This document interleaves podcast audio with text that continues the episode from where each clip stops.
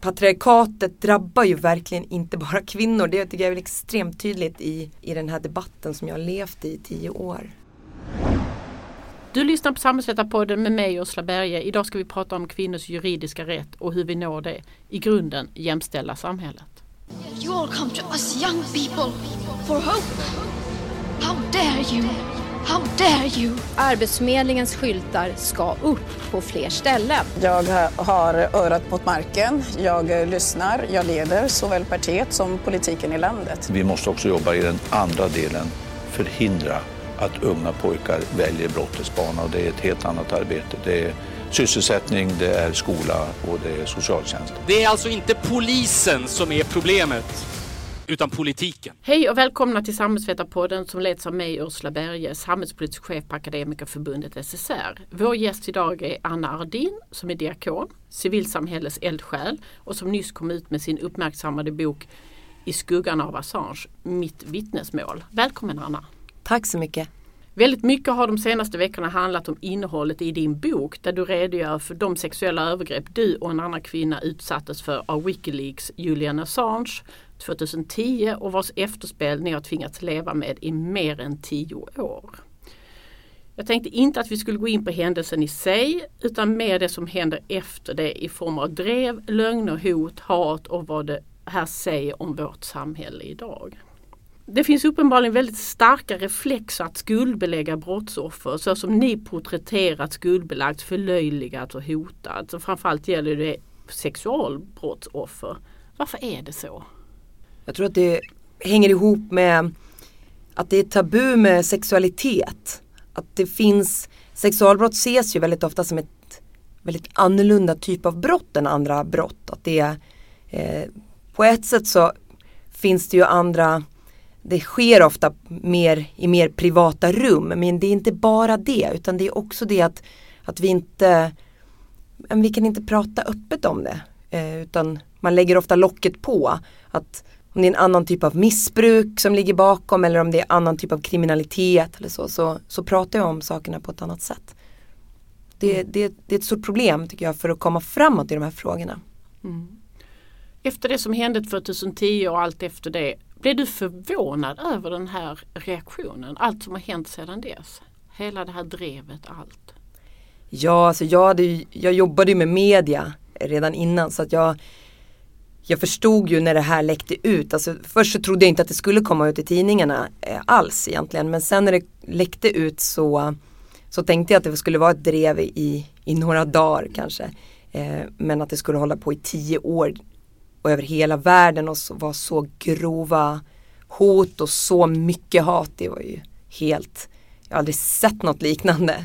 Nej, det blev en fruktansvärd magnitud på det också.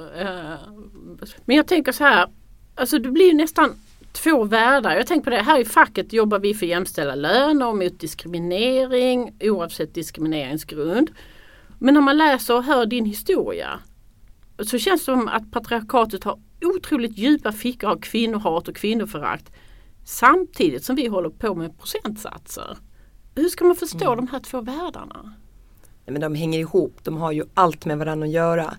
Det är ju, dels så har jag insett att sexualbrott är ju ett sätt att behålla ojämlikhet. Men det är också så att ojämlikhet som finns i löner bland annat och i maktskillnader så hjälper ju till att fortsätta att upprätthålla sexualbrott. Så att det är liksom en dubbelprocess. Att den här, alla former av arbete för jämställdhet behövs för att vi ska nå en jämställd värld.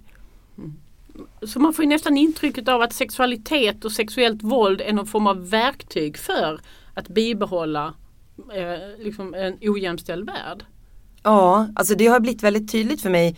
Jag har ju varit med jobbat för forum, för idéburna organiseringen och så. Och jag har jobbat med socialdemokrater för tro och solidaritet och varit engagerad i politiken i massa andra frågor. Och jag märker att den här frågan har använts mot mig. Att jag inte är trovärdig, att jag är en lögnare, att jag är tveksam på något sätt för att jag har varit inblandad i det här. Att det blir ett argument väldigt så tydligt ett argument mot mig politiskt bland framförallt vissa partier, Alternativ för Sverige och Sverigedemokraterna framförallt har ju använt det här. Man liksom väver ihop det politiska med kvinnoföraktet i att angripa mig på olika sätt. Och det finns flera sätt som man använder det här. Liksom att kvinnor är mindre trovärdiga än män. Blir väldigt tydligt i de här diskussionerna. Hur ska man komma åt detta?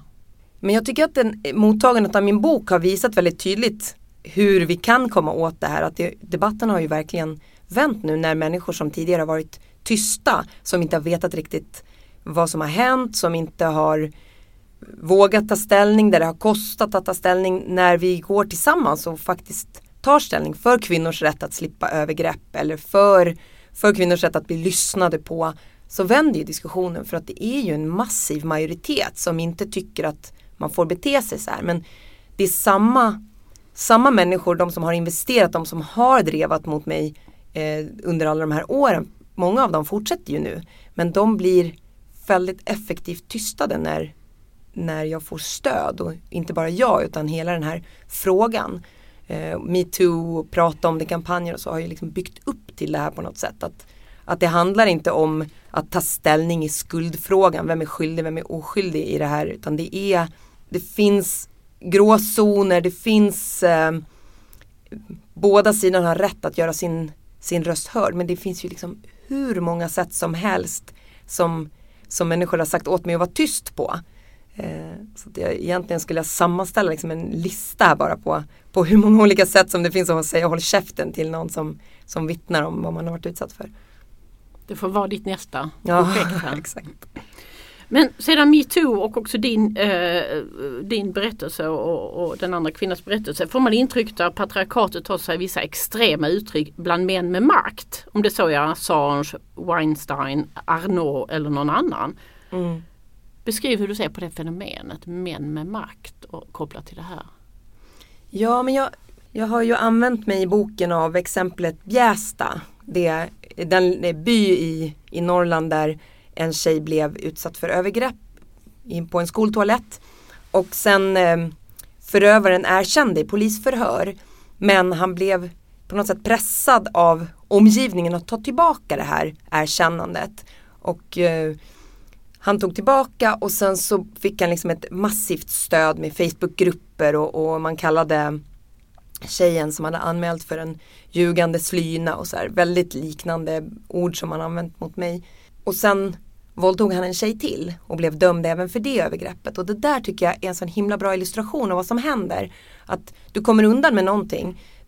Istället för att erkänna och försöka jobba med dig själv och vad som gick fel och be om ursäkt och inte göra så igen, så blir det här förnekandet ett sätt att kunna fortsätta. Och att det blir med män med makt och män som har status, som i Julian Assange fall eller andra män som har makt, att det kostar mycket att säga emot dem. Det kostar mycket att kräva att de ska ta sitt ansvar, och då eskalerar problemet. Så därför, det har ju sagts väldigt många gånger att varför skulle han förgripa sig på någon? Han som kan få tjejer ändå. Eller han som ser så bra ut. Eller han som är så viktig eller så. Men att det är just det som blir problemet. En person som har väldigt låg status får inte hålla på så här. De blir stoppade mycket tidigare. När man ser att de missbrukar förtroenden. Eller går över kvinnors gränser. Eller andra människors gränser överhuvudtaget. Mm. Och det finns ju väldigt mycket en berättelse, både vad det gäller våld mot kvinnor och sexuella övergrepp, så finns det ju en föreställning om att det är en viss typ av män och de är inte alls som normala. Och Bjästa-killen, han, som du beskriver, han var både snygg och social och välanpassad, och han var inte alls... Och det passar inte normen av vad en sexualförbrytare är. Vad tänker du runt den normen? Julian Assange är ju en man som många då tänker, men han kan ju få sex ändå ungefär. Mm. Är det så att vi har liksom en sjuk föreställning om vad normen om en sexualförbrytare är? Ja, det finns ju väldigt tydliga normer om vad en sexualförbrytare är, vad ett riktigt offer är och vad ett riktigt övergrepp är. Och de normerna, men på ett sätt är de väldigt strikta, men på ett sätt så ändrar de sig också hela tiden. Det är som att de också, definitionerna ändras beroende på vem det är som har blivit utsatt.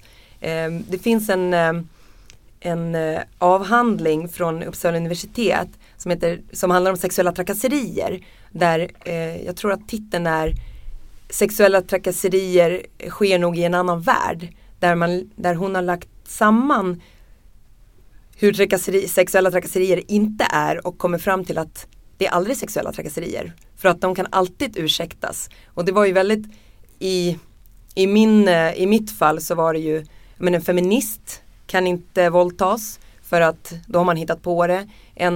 En snygg tjej kan inte våldtas, en ful tjej kan inte våldtas. Alltså att man samlar upp och hittar argument som passar just det här fallet för att avfärda det och bortförklara det. Så att de där normerna är egentligen, det ska ju egentligen vara ett väldigt brutalt överfall. Det ska vara mycket våld. Det ska gärna vara en mörk gärningsman, gärna flera stycken i en park. Offret ska vara felfri, oskyldig och... aldrig haft sex. Ja, men precis. Oskyldig i betydelsen inte haft sex. Exakt. Så här, bara begreppet oskuld. Vad är det för begrepp liksom? Får man skuld när man har legat med någon om man är kvinna? Liksom? Eller att det finns liksom så otroligt många lager av normer och föreställningar kring det här. Så att det är egentligen omöjligt att någon ska någonsin ha begått ett övergrepp. Mm. Men jag tänker... ändå sker de. Mm.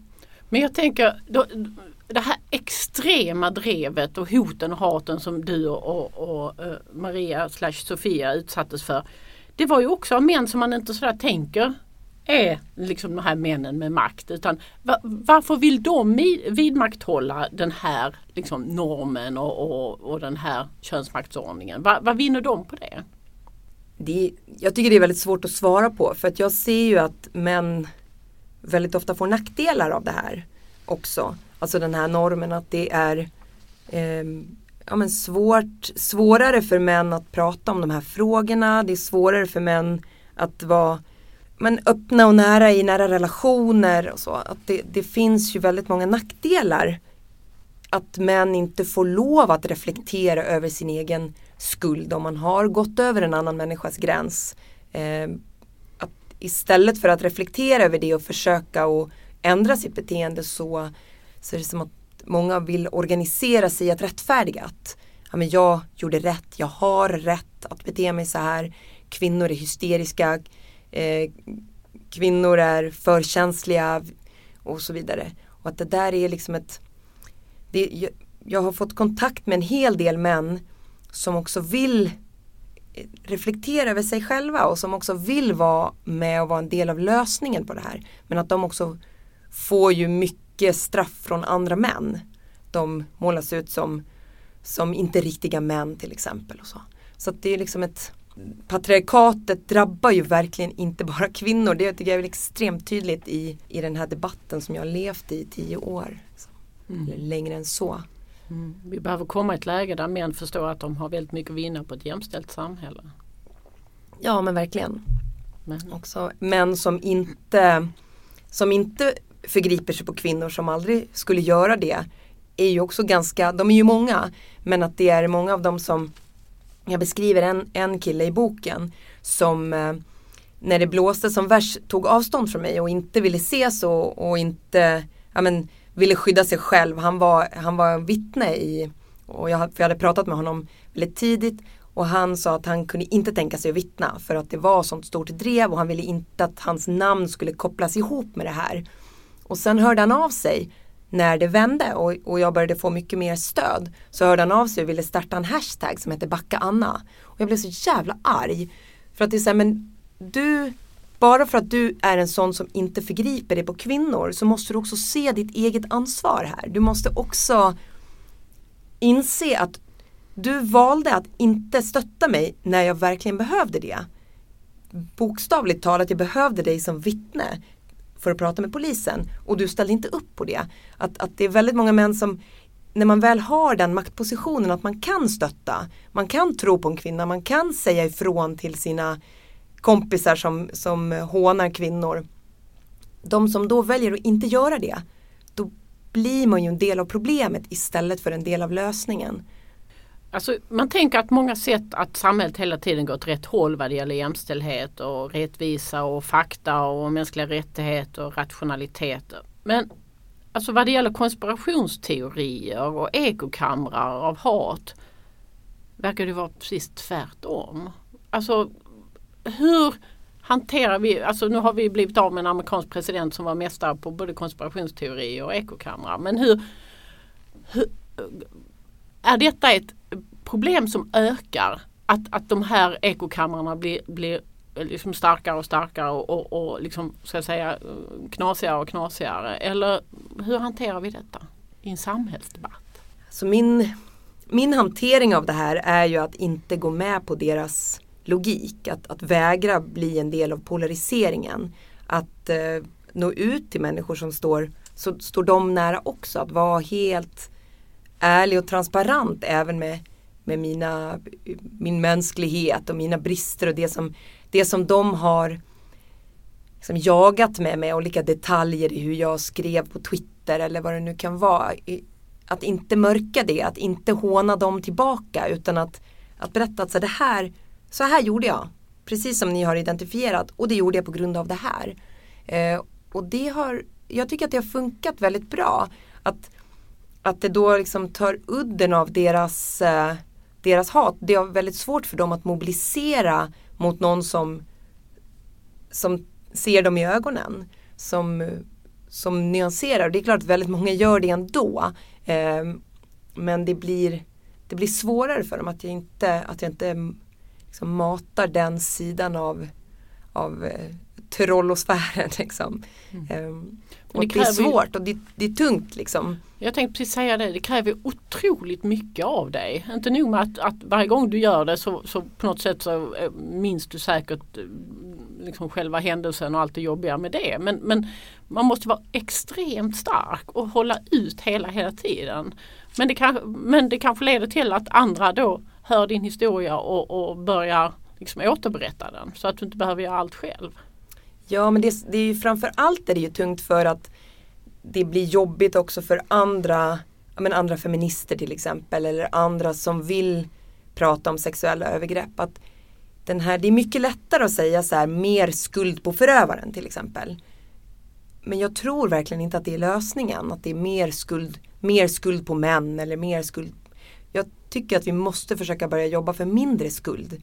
Mindre skuld, mindre skam och mer förståelse och mer seriösa samtal. Och det är klart att det är mycket jobbigare att ha ett seriöst samtal med någon som du upplever vill dig illa till exempel. Och att det är svårt att också kräva det av mina feministiska vänner eller så. Och att det är, ja men det här liksom, vad ska man säga, mer populistiska i att nu börjar vi driva åt andra hållet. Det är som en ganska lätt vapen för att det är ganska, du får fler retweets om du är väldigt tydlig och aggressiv. Men att inte falla för den frestelsen på något sätt. Det är det svåraste i det här. Mm. Alltså, ibland kan man bli så förvånad över hur många som kan tro på jättekonstiga konspirationsteorier. Du anklagades ju för att vara CIA-agent och det sattes ett pris på ditt huvud, $5,000. Det Tyskland fortfarande. Så tänker jag, det är ju jättelätt att falsifiera sådana konspirationsteorier. Varför var de, alltså det tog ju jättelång tid innan det här CIA-spåret släpptes. Det har uppenbarligen släppts en av vissa. Nej, det har verkligen inte släppts än och det hänger kvar. Liksom i Sverige har väl alla släppt det. När Jan Guillou går ut i tv och skrattar åt det så är det svårt för många att fortsätta tro på det. Men det är ju, och de existerar ju parallellt. Det är ju, samma personer kan ju tro på vitt skilda konspirationsteorier samtidigt. Att det är CIA, FN, islamisterna och feministerna som har gått ihop till exempel. Och det är så här, men då har man ju inte förstått mycket av hur världen funkar liksom. Och det där är ju, ja men det där är ju verkligen ett problem, att det här är ju också en del av en högerextrem strategi. Liksom, vi kan inte censurera saker längre, men vi kan sprida så mycket information så att man inte vet vad man ska tro på. Och du kanske inte tror på den här totala sammansvärjningen av alla de här, men många kan tro på någonting av det. Och så gör man det och då blir det liksom bara förvirring av diskussionen. Det är ett jättestort problem. Att det är så. Men jag tänker att det finns människor som kanske inte reflekterar och så vidare.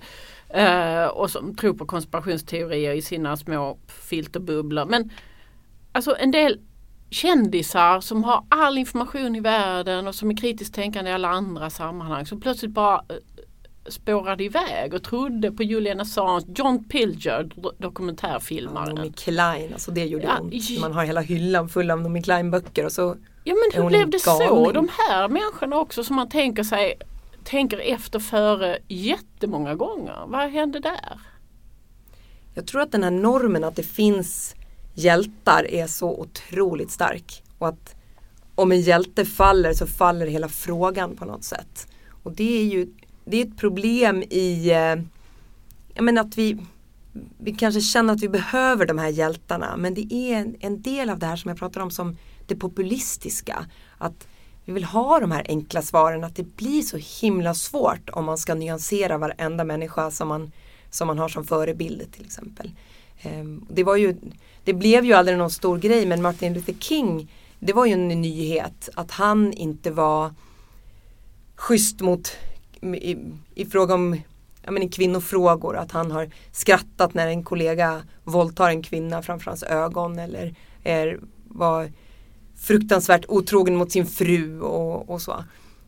Och det där blir som att människor inte vill ta in, om man har investerat i att det här är ens hjälte, var viktig för medborgarrättsrörelsen i USA, då passar det inte in i ens bild, men det passar inte in i ens berättelse om att han var ett sexistiskt as också. Men jag tycker inte att det förtar, alltså att han var ju viktig för medborgarrättsrörelsen, han fick väldigt mycket att hända. Han blev mördad för sin övertygelse som var, det han sa var rätt, även om han betedde sig så här. Och det är som att vi måste förneka att han gjorde det här eller förneka att han är en hjälte. Men vi måste kunna göra både och. Vi måste kunna fortsätta ha honom som en hjälte utan att förneka det han gjorde. Mm. Och du pratar jättemycket om det i din bok, om de här gråzonerna. Och du säger också att Julian Assange är inget monster och du är ingen ängel. Varför är vi så dåliga på det här med gråzoner?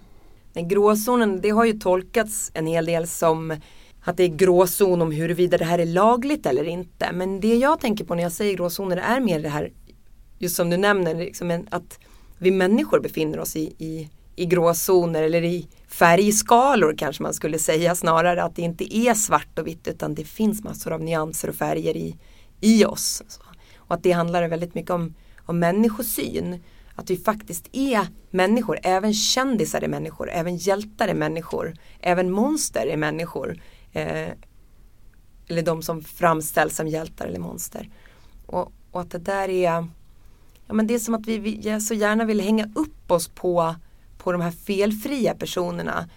Att det blir ett sätt att inte ta det ansvaret själv. Att jag själv är mänsklig och jag får gå och handla i julruschen på gallerian. Men Stefan Löfven får inte det till exempel. Och att det är så här, vi ska liksom bete oss på olika sätt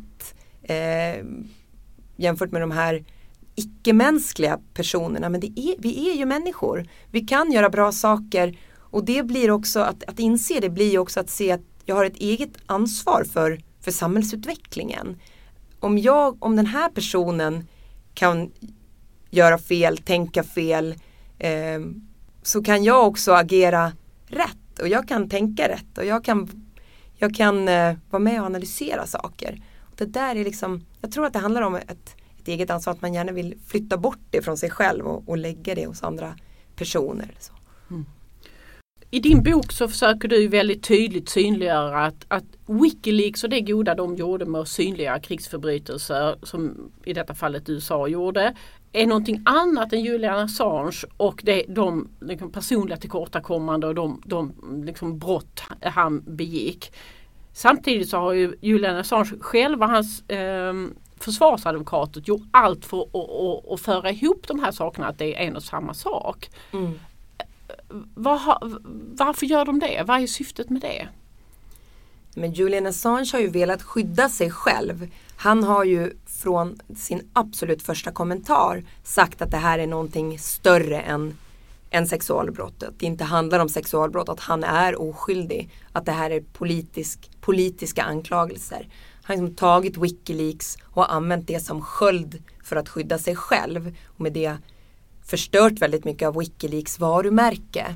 Och jag har ju haft kontakt med människor som var engagerade i Wikileaks också. Det var ju en väldigt stor rörelse. Det var ju massor av människor som satt på olika ställen och anonymiserade material till exempel. Och i de interna strukturerna som fanns i Wikileaks var det ju många som lyfte att nu ska Julian kliva ner tillfälligt som talesperson för att vi ska kunna jobba vidare utan att rörelsen ska blandas ihop med det här fallet då. Och de blev ju avstängda. De blev liksom blockade från de här gemensamma chattarna omedelbart. De blev avstängda helt enkelt, och hela rörelsen visade sig, det fanns ingen intern demokrati i det här, utan det var Julian som bestämde. Alla de som tyckte att han skulle kliva ner, oavsett vad man trodde om anklagelserna, blev uteslutna. Och att det har visat sig, tycker jag, mer och mer under den här perioden att Wikileaks var ju mer än Julian Assange, men det har mer och mer blivit enbart Julian Assange. Och det har man ju sett också på kvaliteten i Wikileaks i arbete, att under den amerikanska valrörelsen när Trump blev vald så var ju Ekvadors ambassad en sambandscentral för ryska hackers som läckte Hillarys e-mail och sådär. Att det liksom blivit en annan rörelse än vad det var på grund av den här personcentreringen. Så att det är också svårt att separera personen från organisationen, både i den mediala debatten nu och i verkligheten. För det märkte jag ju redan när han var här, att det var en sammanblandning mellan honom och organisationen. Att det var svårt att reda ut liksom, hur funkar ekonomin, hur funkar demokratin. Att det egentligen inte, ja men är det verkligen en rörelse eller är det en persons eget varumärke? Mm. Och det vet jag fortfarande inte. Ja, vi ska inte gå in på det mer, men det blir ju en fantastisk underlig självbild man har om man är beredd att förstöra så fantastiskt viktig sak som Wikileaks för någonting så taffligt som ens egna tillkortakommande som människa. Mm. Alltså, men det är bara en allmän reflektion jag kan ha. Ja, nej men jag tycker att det är en av de första sakerna jag tar upp i förordet, att det här är två olika saker. För jag har ju den här konspirationsteorin om CIA, eller att jag har liksom andra syften, andra motiv på olika politiska sätt än att han faktiskt gjorde som han gjorde mot mig. Det är som en önskan att göra det till någonting politiskt när det inte var politiskt. När det var personligt och när det var sexuella övergrepp och inte stor politik. Att det är svårt för människor att förstå den här människan bakom och det personliga, att det faktiskt inte bara är den här idolen eller ikonen, utan det är en person som också är människa och inte monster. Mm. Men om vi skulle komma fram till den slutsatsen och en allmän föreställning hos alla att vi inte bara är goda undan, utan det finns de här gråzonerna. Hur skulle det påverka det stigma som finns runt sexuella övergrepp? Skulle det försvinna? Skulle det bli ungefär, du har en parallell till rån och stöld. Mm. Skulle det vara, alltså det vill säga att du har blivit anklagad för att det övergrepp du utsattes för gör att man förminskar alla kvinnor som utsätts för grova våldtäkter, och så tar du parallellen till stöld och rån. Kan du beskriva den? Ja, så det är väl egentligen två svar på det. Det ena svaret är just det här att det blir något väldigt speciellt när det är sexuella övergrepp. Då är det, många feminister till exempel har ju sagt att du förminskar våldtäkt genom att rapportera om brott i gråzonen eller brott som inte är så allvarliga. Att debatten på något sätt tar skada och feminismen får en backlash. Och så tror jag inte att man skulle tänka om man rapporterade en mindre stöld. jämfört med någon som har varit utsatt för ett väldigt brutalt och våldsamt rån eller blivit skadad i ett inbrott i sitt eget hem eller någonting sånt. Utan då är det helt begripligt att om din telefon blir stulen i din ficka på tunnelbanan, då rapporterar du det till polisen. Och det sätts inte ens i samband med den här brutala rånet. Du blir absolut inte anklagad för att försämra för rånoffers möjligheter att få rättvisa. Men när det kommer till sexualbrott så blir du anklagad för det. Och den andra saken är ju att det är ett stigma att vara ett offer. Ingen människa vill vara ett offer som identitet. Och när du blir utsatt för ett annat brott så kan du också få den här identiteten som offer. Men det blir väldigt tydligt när det kommer till sexualbrott. Att det blir... jag pratade med en kompis som berättade om en händelse som hon hade varit utsatt för. Jag bara, men det där är ju en våldtäkt. Han hade hållit fast henne och bitit henne och det hade varit väldigt obehagligt och han hade kört på och hon hade inte kunnat göra någonting. Men det där är ju våldtäkt. Jaha, är jag våldtäktsoffer nu eller? Som att hon upplevde det som en anklagelse att vara ett offer.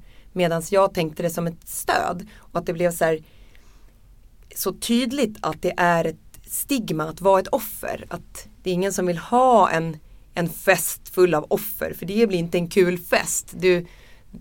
Du försöker, och det var det som hände också i den här övergreppssituationen för mig, att jag vill inte vara ett offer. Jag försökte hitta vägar att inte bli ett offer. Och där är det att gå med på vissa grejer istället för att bråka emot. Man vill inte vara en drama queen. Och man vill inte vara förtryckt. Och då tar man sig ur den situationen genom att gå med på saker som man egentligen inte hade velat gå med på, till exempel.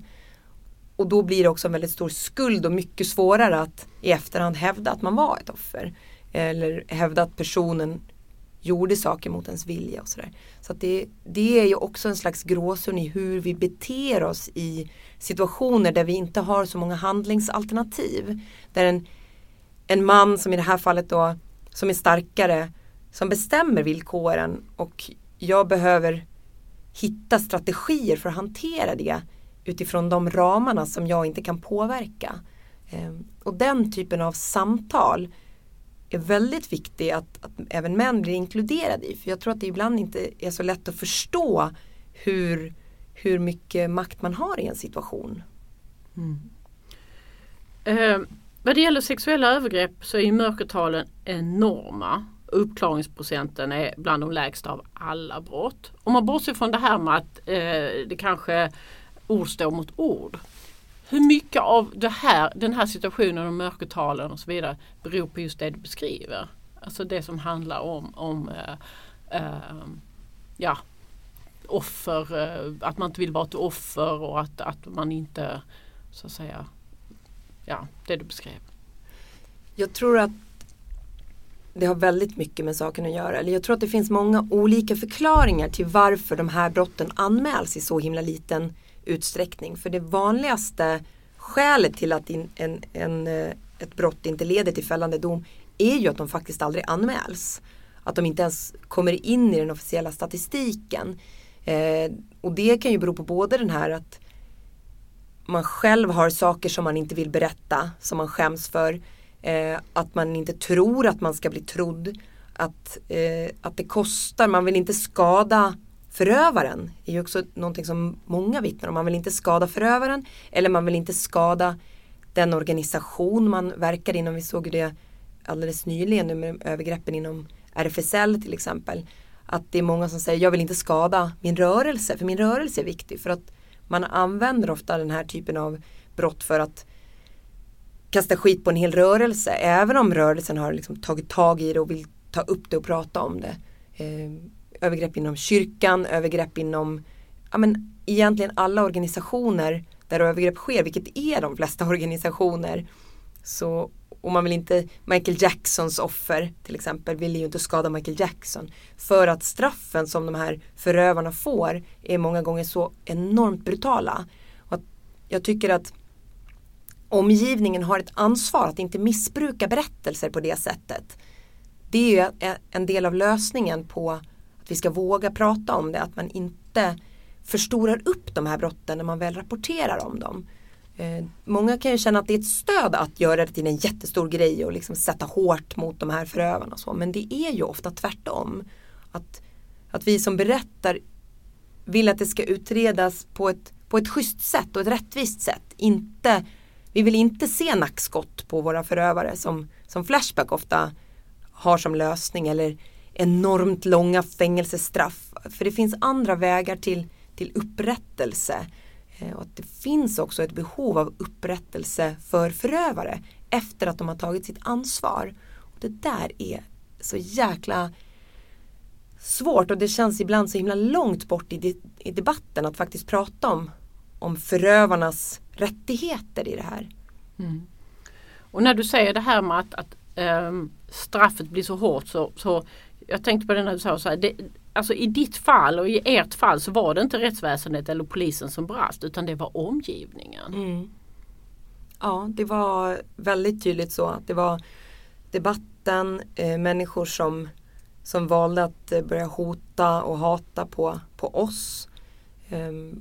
Och ja, men, människor även i min närhet som trodde på mig, men som insåg att de själva eller de organisationerna skulle få nackdelar av att offentligt ta ställning eller associeras med mig överhuvudtaget, som var med och realiserade en del av straffet, att jag fick inte vara med i många sammanhang och så. Det var svårt för mig att hitta ett nytt jobb till exempel och så. Som blev att jag blev en kontroversiell person inom citationstecken. Och att då vara kontroversiell är ju inte någonting som man vill bli av en sån här fråga, och det är ju ett väldigt tungt argument för att inte anmäla.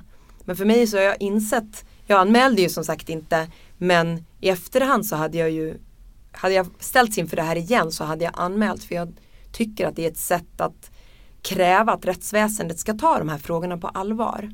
I mitt fall så fanns det också både vittnesmål och teknisk bevisning och två berättelser som sa emot varandra, där min berättelse stämde överens med den tekniska bevisningen och hans inte gjorde det. Så att mitt fall var ju speciellt på det sättet att det fanns så tung bevisning. Och ofta finns det ju inte det, men att det ändå finns ett ansvar för omgivningen att peka på att rättsväsendet ska få jobba på. Att vi ska låta domstolsprocesserna döma och inte döma i folktribunaler. Varken åt det ena eller andra hållet. Det skulle hjälpa oerhört mycket. Och för de som inte har läst boken och hört, så du har ju levt med, blev av med jobbet och du kunde inte bo hemma, du fick bo utomlands, du har personskydd. Ohyggligt omfattande konsekvenser av att du utsatts för det här, gick till polisen och polisen bedömde det utifrån allmänt åtal som någonting som skulle anmälas. Mm. Helt oproportionerligt kan man tycka, omgivningens konsekvenser i jämförelse med det liksom, eventuella straff som en dom skulle kunna innebära. Ja, men visst, och jag har ju fått väldigt mycket meddelanden från inte minst det här Assange-supportnätverket att nu har han straffats nog, nu får du ge dig. Men vad ska jag göra? Det är ju liksom, rättsväsendet som gör det här och han håller sig undan, och att liksom jag har blivit syndabock i hans liv och allting som sker honom anses vara mitt fel. Att han har suttit inlåst så här många år till exempel. Och att det på något sätt blir väldigt, väldigt märkligt att se det som ett straff i det här fallet. Jag vill inte att han skulle straffas på det här sättet. Jag tycker att det finns många bättre vägar till upprättelse än hårda straff för honom. Mm. Sista mening i din bok, där står det att citat, kvinnors rättigheter är en omistlig del av de mänskliga rättigheterna, slutcitat. Varför inte det en självklarhet 2021? Till exempel 100 år efter införandet av kvinnlig rösträtt. Framstår som helt oförståelig. Ja, det är ganska tungt att inse det. Men när till och med FN tjänstemän går ut och skiljer på kvinnors rättigheter och mänskliga rättigheter, så är det någonting som behöver upprepas. Mm. Och i boken, du tillägnar din bok till feministerna, varenda en av er. Hur viktiga var feministerna då, när det var som värst? Helt avgörande. Jag skulle säga att de räddade livet på mig. Det var feministerna som vände debatten, som såg till att samtalet började handla om kvinnors rättigheter, om sexuella övergrepp ur ett annat perspektiv än det här hjältemonster, hora, madonna. Det var feminister som stöttade mig personligen. Det var många av dem som inte ens, som inte visste vad som hade hänt och som inte tog ställning i skuldfrågan, men som trodde på mig och tyckte att jag skulle bli lyssnad på. Det var de som stod upp när det blåste som allra hårdast. Jag hade inte klarat mig utan dem. Mm. Och då tänker man att du säger att inte polisen och inte rättsväsendet fallerade och feministerna var där och stödde dig. Vad skulle behövas? Vilken aktör, vilken kraft, vilka politiska beslut eller andra skulle behövas för att vi ska fortsätta gå vidare för att stärka kvinnors juridiska rätt? Men jag tycker att lagstiftningen på väldigt många sätt är bra. Att det är upprätthållandet av lagstiftningen och attityderna runt lagstiftningen. Att befolkningen, inte minst i Sverige, också börjar backa upp den lagstiftning som finns i sina vardagliga relationer och så. Men sen finns det ju vissa, om vi tänker på en svensk kontext, vissa lagar som skulle behövas. Att det skulle bli mer tydligt, det här om stealthing till exempel. Det är ett ord som jag inte visste fanns, men att ha samtyckligt sex med kondom och sen under tiden ta av sig den eller förstöra den, att det borde räknas som lika allvarligt som att ha sex med någon mot deras vilja. Att det inte är på de premisserna som man har sagt. För om du ligger med någon och vet att du är smittad till exempel av någonting, då blir det ju ett väldigt tydligt brott att ändå ligga med någon. Och det här är ju inom samma sfär på något sätt. Och sen har vi ju kommit längre även i lagstiftning med samtyckslagen till exempel, som också har varit viktig, som också hänger ihop med mitt fall. Så att om det här hade hänt idag så hade jag ju haft ett starkare lagligt skydd. Men vi behöver fortsätta att diskutera de här frågorna framför allt och se till att lagen upprätthålls, lagen stöttas och lagen förstås. Det tycker jag är det mest centrala. Mm. Så du beskriver en lucka i lagen vad det gäller det här med stealthing som är viktigt att titta på. Och så nämner du feministerna som en otroligt viktig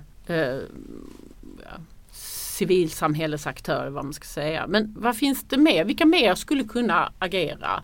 Jag jobbar på ett fackförbund, det finns arbetsgivare, du hade arbetsgivare, det finns andra organisationer, rörelser. Alltså, om folk har tagit till sig din bok och din berättelse och verkligen vill göra någonting, vem skulle du nämna då?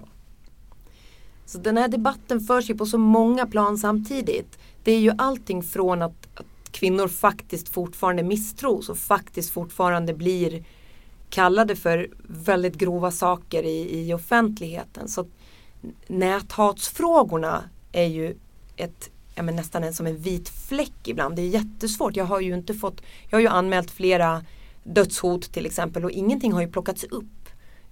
Själva övergreppet plockades upp av polisen.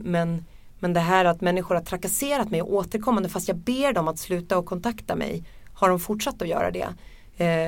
Att människor får säga väldigt grova saker på Twitter för att det kanske är registrerat utomlands någonstans eller de är anonyma eller så. Att vi skulle behöva en mycket tydligare näthatslagstiftning och uppföljning av de här människorna. Det har ju börjat en sån process. Men det ska ofta vara ganska grova dödshot till exempel. Och det är inte det som har varit det värsta. Det har ju varit hånet, misstron och det här enorma magnituden, liksom kvantiteten av personer. Och att där varje person kanske inte har gått så jättelångt över gränsen, men att de är tusentals blir väldigt svårt att hantera. Så där, hur kan vi reglera det att man inte får i grupp utsatta människor för det här? För det liknar väldigt mycket de här mobbarna som kommer fram med grepar och skriker utanför ens hus. Och ibland har de ju till och med kommit till mitt hus. Och att jag är rädd i min vardag för att vara hemma när det har varit någonting i tidningarna till exempel. För att människor är så intensiva på nätet. Och det här används ju också som ett politiskt vapen. Det är ju inte i tomrum. Jag märker ju nu till exempel att Sverigedemokraterna har varit väldigt tysta. Under den här tiden så har de ju ofta genom sina större bloggar, och ibland så har det ju kommit hundratals samtidigt, så att man märker att det är en samordnad kampanj mot mig. De har ju varit tysta nu, och då blir det extremt mycket lugnare. Det är några få liksom, från olika håll. Men när de bestämmer sig för att komma samtidigt, då är det ju kört. Liksom. Då känns det farligt på riktigt. Så det tror jag är en viktig del av det. Men sen det här vardagliga jämställdhetsarbetet för att jämna ut maktskillnaderna mellan kvinnor och män är ju såklart viktigt. Men också den här arbetet direkt mot män och mäns rättigheter faktiskt i det här. Mäns möjligheter att prata om de här frågorna, och de organisationer som jobbar med föreningen Män eller Locker Room Talk eller liksom det finns ju olika Instagram-konton, så de gör ett oerhört viktigt jobb. Även 12-stegsrörelsen till exempel för sexmissbrukare eller så. Så att att stötta civilsamhällets organisationer som jobbar med de här frågorna, både näthatsfrågor och manskulturfrågor och så, är oerhört centrala tror jag. Och att vi alla som tycker någonting faktiskt och har kloka synpunkter på det här också, och inte är tysta på nätet utan svarar emot, så att du slipper stå där ensam. Ja, men visst. Och så försöker att bidra till nyanseringen av det och inte deltar i de här kraven på brutala våldsdåd mot de här männen till exempel, eller att de ska uteslutas från olika sammanhang, för det tror jag inte hjälper. Mm. Det finns ett antal bra och viktiga hashtags, som MeToo såklart, och hashtaggen pratar om det som har varit viktig, och en annan hashtag har ju varit hashtag upprättelse. Vad skulle vara en upprättelse för dig? Jag såg en recension, en kvinna som skrev tror jag i Gotlands tidningar. Hon skrev att Anna Ardin fick inte upprättelse, hon skapade sig upprättelse. Det tyckte jag var så himla fint skrivet, för att min upprättelse har varit att få berätta min historia och berätta den till punkt. Jag har fått så oerhört mycket frågor från journalister som säger att jag vill att din berättelse ska bli hörd, och jag har ju svarat i flera år att men jag måste berätta den själv för att få. Det är så mycket som har blivit förvrängt i media, så att jag måste säga det här själv och måste ha makten över mina egna ord i det här. Och att människor vill läsa det och lyssna på det är ju en enorm upprättelse. Och att människor känner att de kan bli hjälpta. Och att det är både kvinnor och män. Även män som har varit utsatta som har hört av sig och känner att de får stöd. Och att de också vill prata om de här frågorna.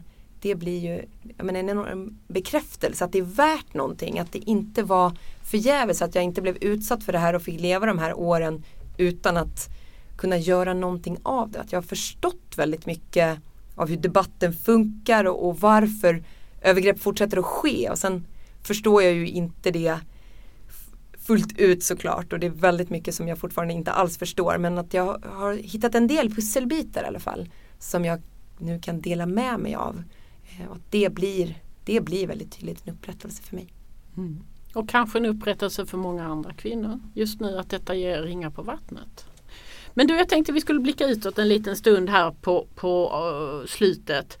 Alltså auktoritära, patriarkala partier, rörelser och ledare ökar i inflytande runt om i världen. Även om vi just har sluppit en i USA. utan att nämna någon namn. Men rättigheter inom sexuell och reproduktiv hälsa, arbetsliv och familjefrågor rullas tillbaka. Och Polen och Ungern är ju skräckexempel. Även om vi har sett något positivt i Argentina. Vad är din... Vad tänker du på när du tittar på kvinnors juridiska rätt runt om i världen? Vart är vi på väg?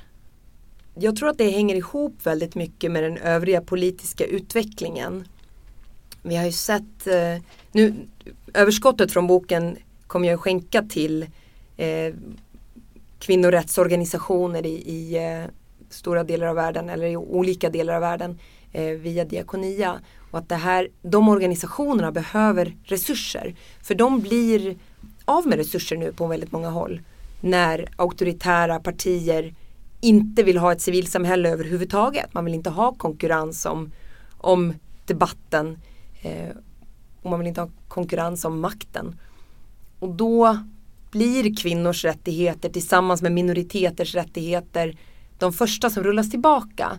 Och det här är inte bara en kvinnofråga, utan det här är en fråga om vilket samhälle vi vill ha överhuvudtaget. Så att det är en strid som pågår just nu mellan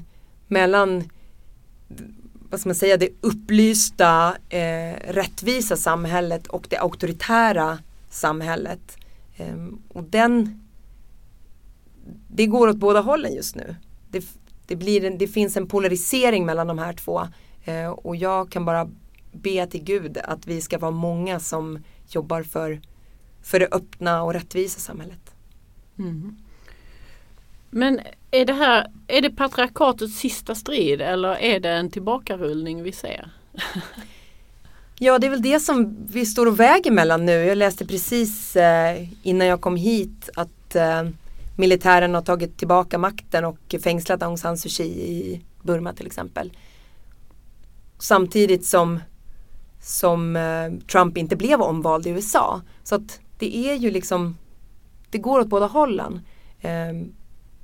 Och det är ju en fråga om demokratins, en strid för demokratin. Och om det är vilka som vinner den striden beror ju på vad vi gör.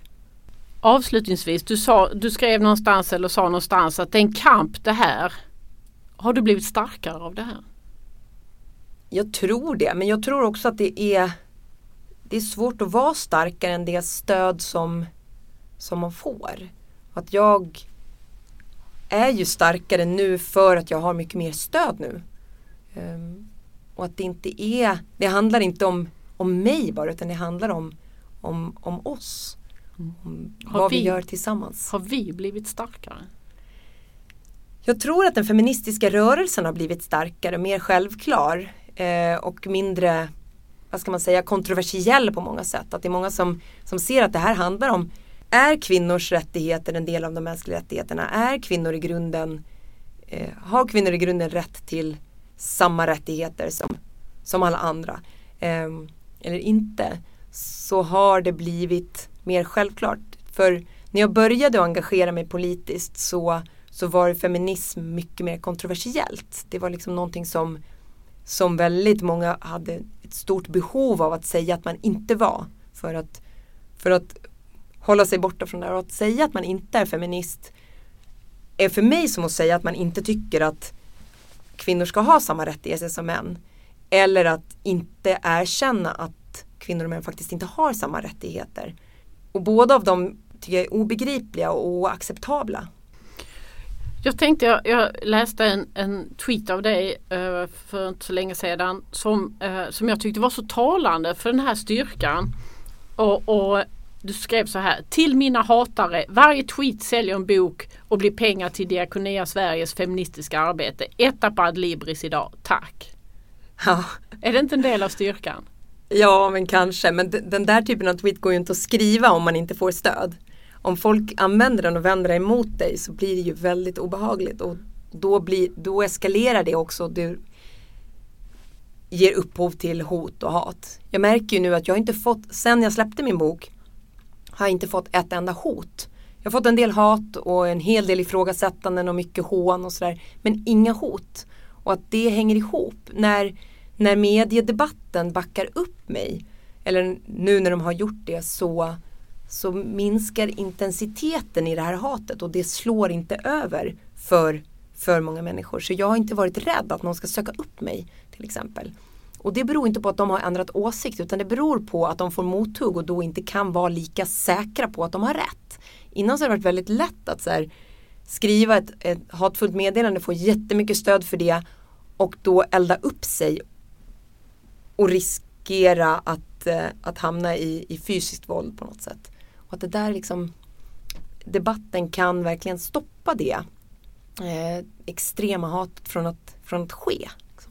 Det är tack vare debattändringen som jag kan skriva det här som jag egentligen hade velat skriva hela tiden. Att jag hade inte kunnat skriva det om inte min bok hade legat detta på Adlibris den där dagen. Liksom. Mm. Och jag tänker, din bok, mediedebatten, du har varit med i SVT, du, hela lördagsbilagan i DN var du. Ja, en del. Och du berättar om att du har fått en upprättelse. Är du ute på andra sidan? Ur det här? Är det här den sista vändpunkten? Ja, det hoppas jag. Det var ju meningen med min bok att jag ska kunna sätta punkt för det här. Att jag vill kunna leva mitt liv och det som jag arbetar med som är mycket mindre medialt intressant och inte världspolitik. Utan nu doktorerar jag ju på Ersta Sköndal Bräcke högskola om civilsamhället och det vill jag hålla på med och inte fastna i att diskutera Julian Assange för resten av mitt liv. Och nu känner jag att den här boken blir en punkt, att nu har jag lämnat över mina insikter och min berättelse till en mer allmän sfär på något sätt, och att jag hoppas verkligen att diskussionen fortsätter och att många människor kan använda sig av mina resonemang och bygga vidare på. Och så kan jag leva mitt liv. Och forska vidare. Mm. Tack för att du är så stark och tack för att du kom, Anna. Tack så mycket. Det var allt från Samhällsvetarpodden den här veckan. Du hittar oss där du hittar andra podcasts. Samhällsvetarpodden görs av Akademikerförbundet SSR, Sveriges ledande samhällsvetarförbund.